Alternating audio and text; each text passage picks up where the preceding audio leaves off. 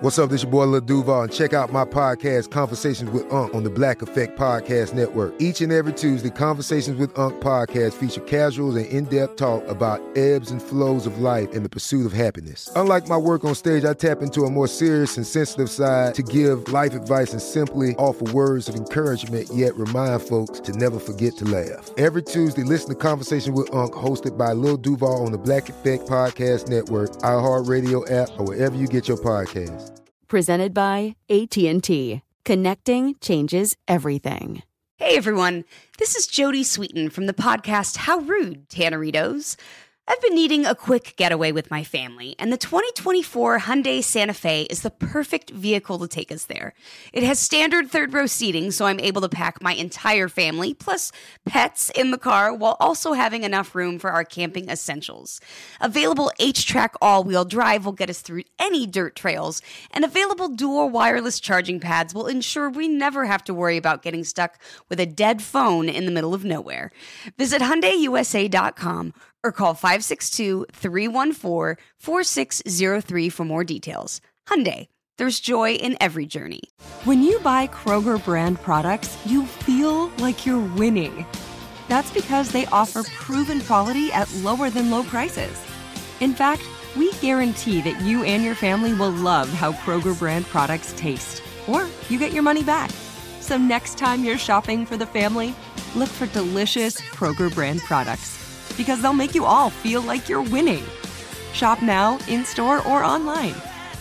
Kroger, fresh for everyone.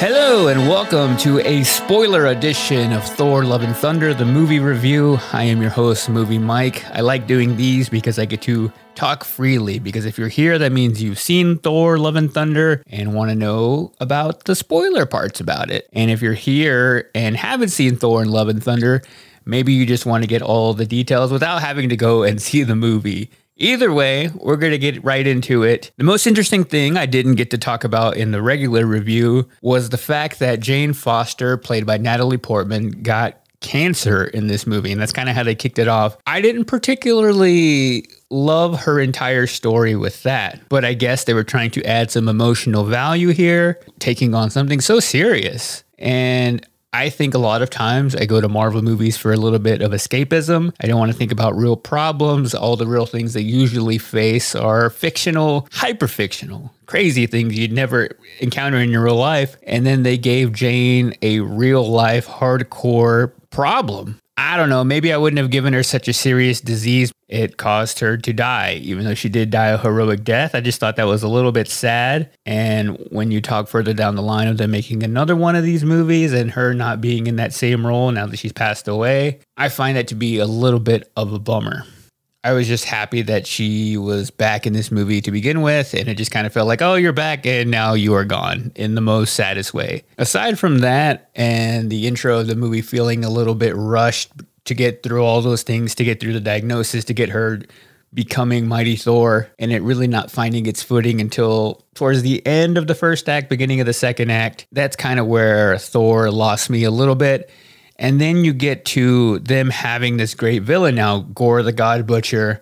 And the other thing I was talking about is I felt like I wanted more of the things that make him such a threat in this because Christian Bale is a really great actor. I thought he was a really the perfect pick to play this villain and is part of the reason that I was so excited going into this movie. But I didn't see a whole lot of him killing people. You get it a little bit there in that first fight scene where he comes to New Asgard and is, you know, unleashing all his monsters, but you never really see him take out all the other gods and maybe they didn't want to show too much violence, too much gore, blood and guts to keep that PG-13 rating. But I thought they had such a great villain here who could have really done a whole lot more and you have such a great actor like Christian Bale, use him more. It just took a little bit out of the whole final battle where he hasn't done anything that devious, hasn't done anything that brutal to really make you fear him as a villain. I just never felt like he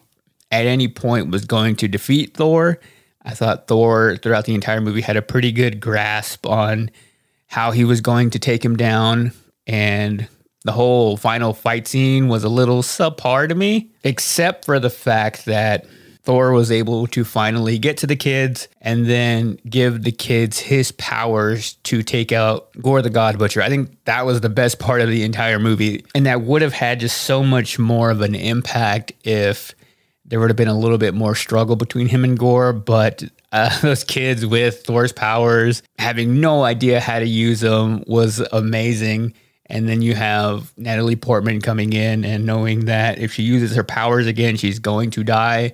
Still go in there, do it for the love, do it to die a glorious death in battle. I thought that was a cool moment, but I also kind of saw it coming too. And maybe that was the other thing. Some of the elements were a little bit predictable. But even with that, it was still a really fun, entertaining, witty, romantic comedy and met all my expectations going into it.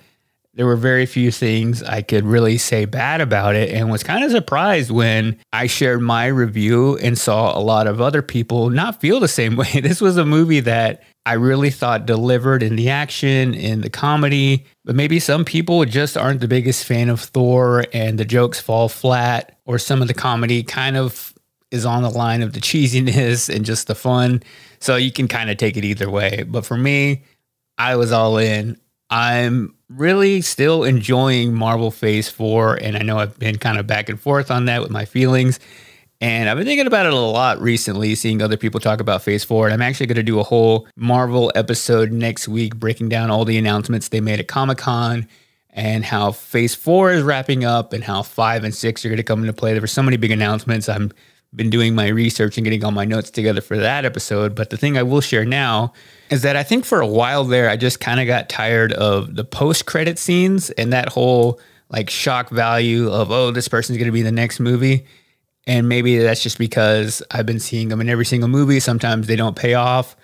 And sometimes they just introduce like a minor character or the villain in the next movie. So I just felt like those started to be a little bit cliche. And then once the launch of Disney Plus came and all these Disney Plus shows started rolling out too, it felt like a lot to keep up with to watch all the Marvel shows because they're all connected into the movies, kind of like my thing separate. And maybe that's a weird thing for me. I enjoy it when all the movies are connected, but when I'm having to watch every single other show to know the origin stories of all these other characters, it feels less like I'm doing some of these things for entertainment and more like I'm doing homework. But also, Marvel has just changed so much from 2008 to now. It's just funny to see that at one point we were always dying to see the next Marvel movie and the next project and having to wait. And now the argument is that we have too much all at once. So I feel like they've just been trying to make all of us happy with the content and we still find ways to complain. So I'm trying to find that happy medium of being irritated and also being overjoyed as a fan. But we'll get into more of that next week.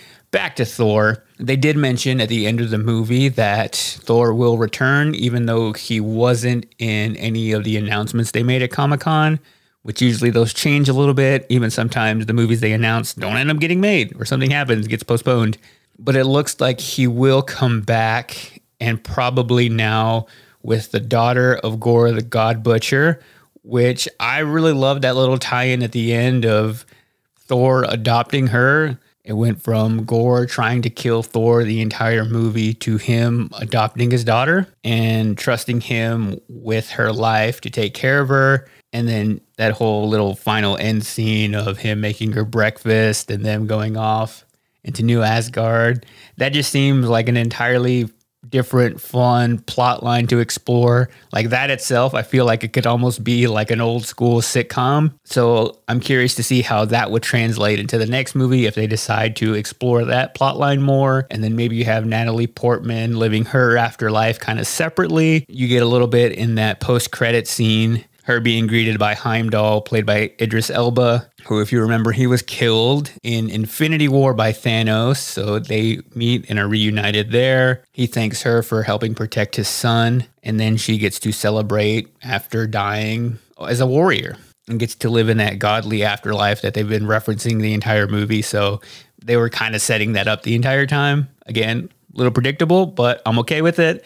And then the biggest thing in the post credit scenes was Brett Goldstein, aka Roy Kent from Ted Lasso, being introduced as Hercules. He looks entirely like the part, and I feel like he is the perfect person that I didn't know we needed to counter Chris Hemsworth and be a possible villain in the next movie. I did like the way they tied in these other famous gods like Hercules and Zeus. I think that entire scene where they go to Zeus to try to get him to help them and then taking his thunderbolt, I think that was this movie at its comedic best. The other part of it that I loved is that the Guardians of the Galaxy didn't have that much of screen time in this. Their whole part in this movie was pretty minimal, which going into it, I thought maybe they were going to be a bigger part of it. So overall, I'm looking pretty hopeful at the future of Thor because underneath all the jokes, there was just a really good story about him growing as a person going from not wanting to be Thor anymore, not wanting to do anything heroic, to him wanting that life of settling down and finding love and then being reunited with Jane. It felt like everything was kind of all coming back and he was going to have his entire world that he never knew he could have. And I love that they recap their entire love story to make you remember all those things and even adding more details to that really fleshed out his character and her character and showed how important it was for them to be reunited. It seems like they're about to fall in love. They have that kiss, but then the whole time. He knows now that she has cancer and is probably not going to live. So you get that taken away from him. So now he's really this whole new person after he went from regretting losing the love of his life because he was so busy with being an Avenger and being there, then being gone, and just losing her by not being there. Like I thought that was a pretty powerful message for a Marvel movie. I felt that was one of the most relatable lessons that they've taught in a while. And now here he is.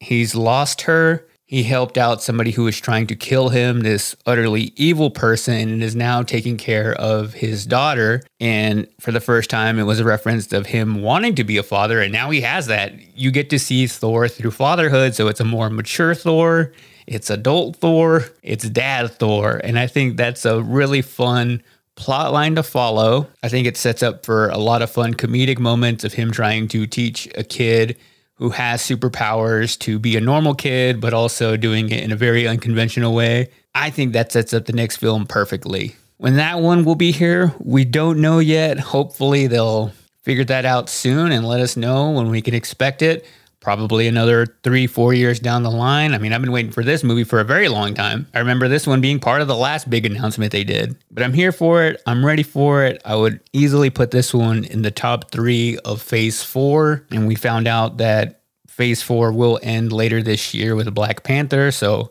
once that movie comes out, I'll do my entire ranking and break down phase four, which has probably had the most criticism so far, but I think it's just us getting used to what Marvel is going to become. Anyway, that is the spoiler review of Thor Love and Thunder. Come back on next week's episode. I have a lot more things Marvel to discuss. Got to talk about the Black Panther trailer, got to talk about all the new movies they announced. I mean, not one, but two Avengers movies. Daredevil's coming back. There's yet another attempt at the Fantastic Four, which could be glorious or it could be another disaster. So Hope to talk to you next week. Until then, later. This is Malcolm Gladwell from Revisionist History. eBay Motors is here for the ride. With some elbow grease, fresh installs, and a whole lot of love, you transformed 100,000 miles and a body full of rust into a drive that's all your own. Brake kits, LED headlights, whatever you need, eBay Motors has it. And with eBay Guaranteed Fit, it's guaranteed to fit your ride the first time, every time, or your money back.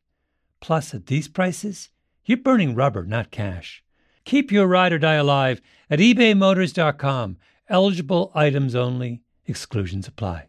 With the new Dexcom G7, you can achieve better diabetes results without painful finger sticks. It sends your glucose numbers to your compatible phone or watch so you can always see where you are and where you're heading. See how food and exercise affects your glucose, making it easier to spend more time in range and lower your A1C. Take more control of your diabetes with the number one recommended CGM brand. It's easy to get started today at Dexcom.com. That's Dexcom.com. Dexcom data on file 2023. If your glucose alerts and readings from the G7 do not match symptoms or expectations, use a blood glucose meter to make diabetes treatment decisions. For a list of compatible devices, visit dexcom.com slash compatibility. Awards Watch says Liam Neeson is at his best. Don't miss In the Land of Saints and Sinners. Having left his dark past behind, retired hitman Finbar Murphy, played by Neeson, leads a quiet life in a remote coastal Irish town. But when a menacing crew of terrorists arrive, Finbar is drawn into a vicious game of cat and mouse, forcing him to choose between exposing his secret identity or defending his friends and neighbors. In the Land of Saints and Sinners from Samuel Goldwyn Films and Sony Pictures Home Entertainment. Watch it now on digital. Rated R.